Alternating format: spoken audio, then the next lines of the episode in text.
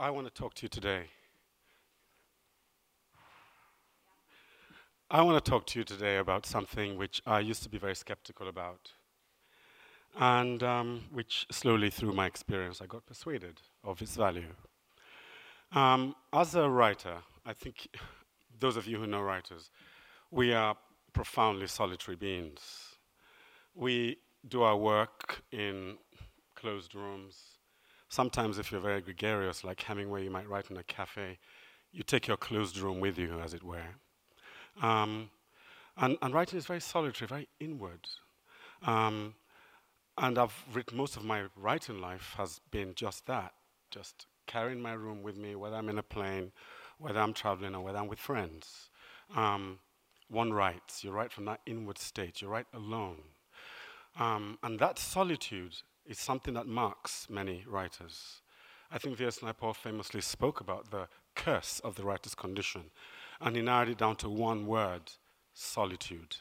Another word for it is loneliness. Uh, you're at home, you have no company except these creatures in your head. It's very easy to drift into semi hallucinatory states. It's very easy to assume that you know all you're doing in the world means makes sense to you alone it's very easy to become very solipsistic, to collapse on yourself. And you get many writers who their greatest fear is what they call writer's block, a kind of collapsing of the sensibility so that you're unable to create. Um, that's not something I've ever really personally experienced, um, or if I have, I didn't notice.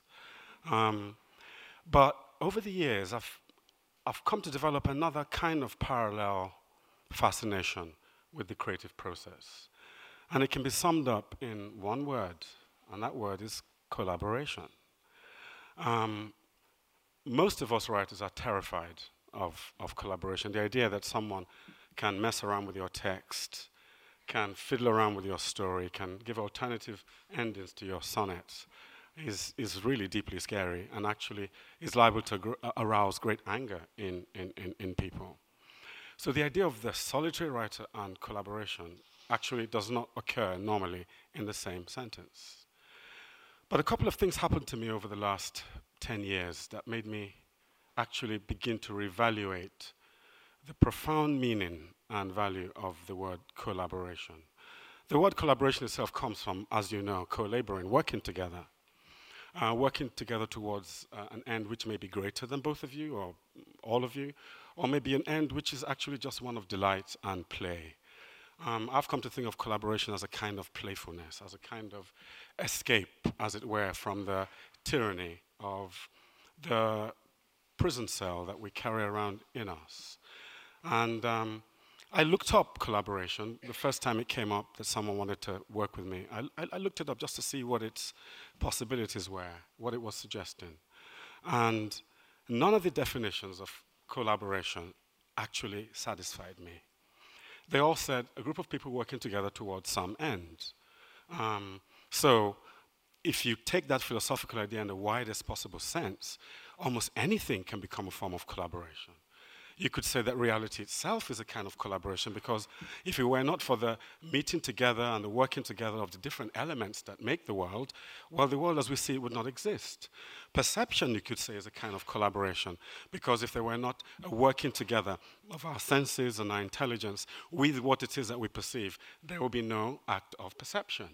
Um, but I began to think about this and I began to think, realize that actually the history of civilization, to many degrees, is the history, the story of collaborations. Um, I think of the birth of great cities, how a city is a meeting of traders and carpenters and builders, market people, people who make food, who create food, who build roads, who build streets, who build walls. Um, I begin to think of the history of civilization in terms of pyramids and temples and boats and then I began to think of the value of collaboration in, in terms of culture. Um, I began to think how now we find ourselves in a stage where most nations are certainly nations in the West, are drifting away from the idea of collaboration with neighbors, collaboration with other nations. It even begins to affect our perception of the idea of immigration. Because a resistance to immigration is, in a sense, a retreat away from the collaboration with other peoples, other races, other, other kinds of ways of seeing. Now, my experience of collaboration began in 2012 when a filmmaker came to me and said, I would like you to write a script for this film. And he said, It's about an encyclopedist, a French encyclopedist who went to Africa. I looked at the idea of it, looked at the encyclopedia, found it very terrifying, and I said, I think it's going to take you seven years to make this film. I don't have the time for it.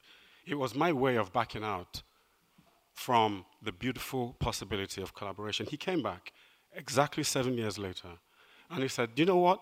I have actually made the film. All I want you to do is add your special element to it. What he'd done, he had gone to Africa, he had done all the visual elements, all the visual filming. And what he wanted me to do was to add some poetry to it. I lived with this, these images of his for about six months. And then I began to write these poems. And I thought that was the end of that process. A month later, he called me up and said, Now, this is when we really start. I want you to come to the studio with me. So I'd sit with him in the, sc- in the studio with this screen in front, and we'd take these poems I'd written and we'd shuffle them through the film.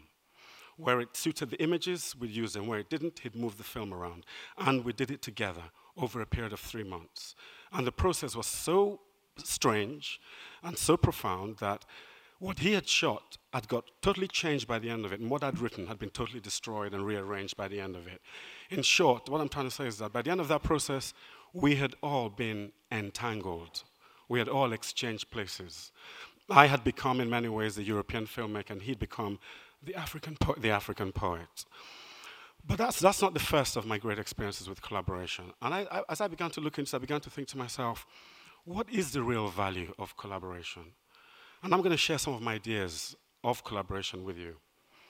First of all, it is not collaboration when you are a very rich, successful, famous musician, and you're trying to create tr- an album, and you get some Africans and some West Indians to come and lay a couple of drum beats, which you would suitably record and use it as you see fit in your composition. That is not collaboration, that is paid workmanship.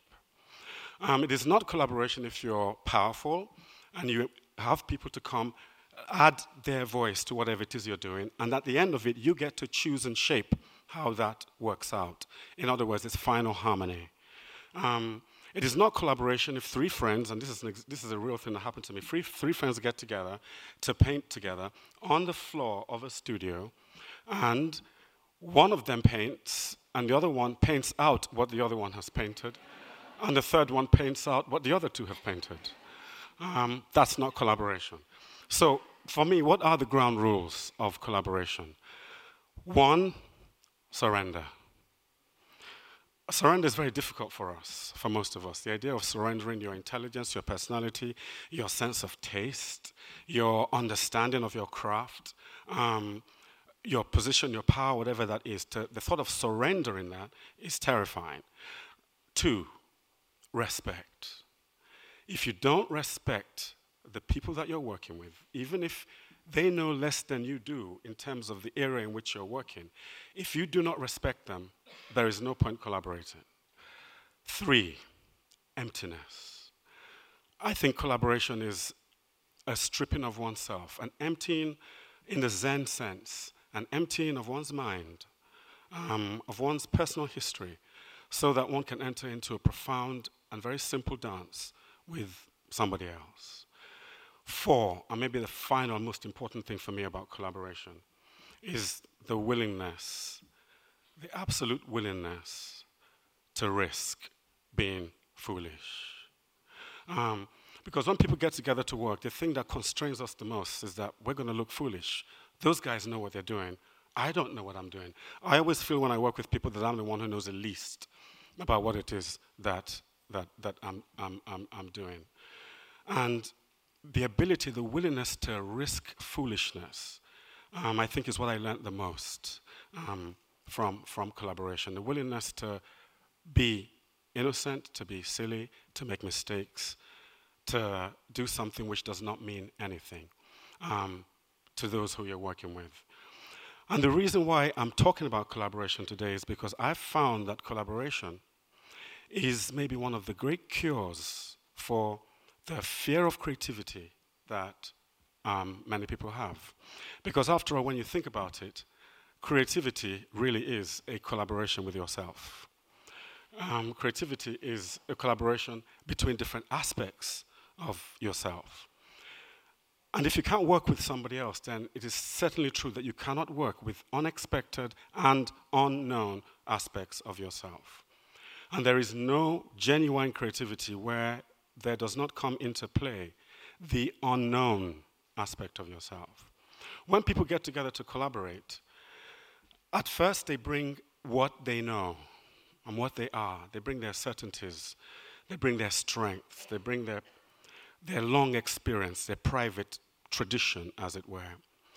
But very quickly, if it is a true embrace, if it's a true dance, very quickly, the things that you bring, your strengths and your great knowledge, they are the things that of the least value in that encounter. And what starts to happen further along the line is that actually we bring, we begin to discover in ourselves, in our dance with the other, the unknown aspects of ourselves. Um, my most recent book, which is, which is called um, The Magic Lamp Dreams of Our Age, came about from such a process. Um, it began with the paintings of Rosemary Clowes. How can I get this thing to work? I can't. How do I? This is a kind of collaboration going on here, by the way. Good. Okay, thank you.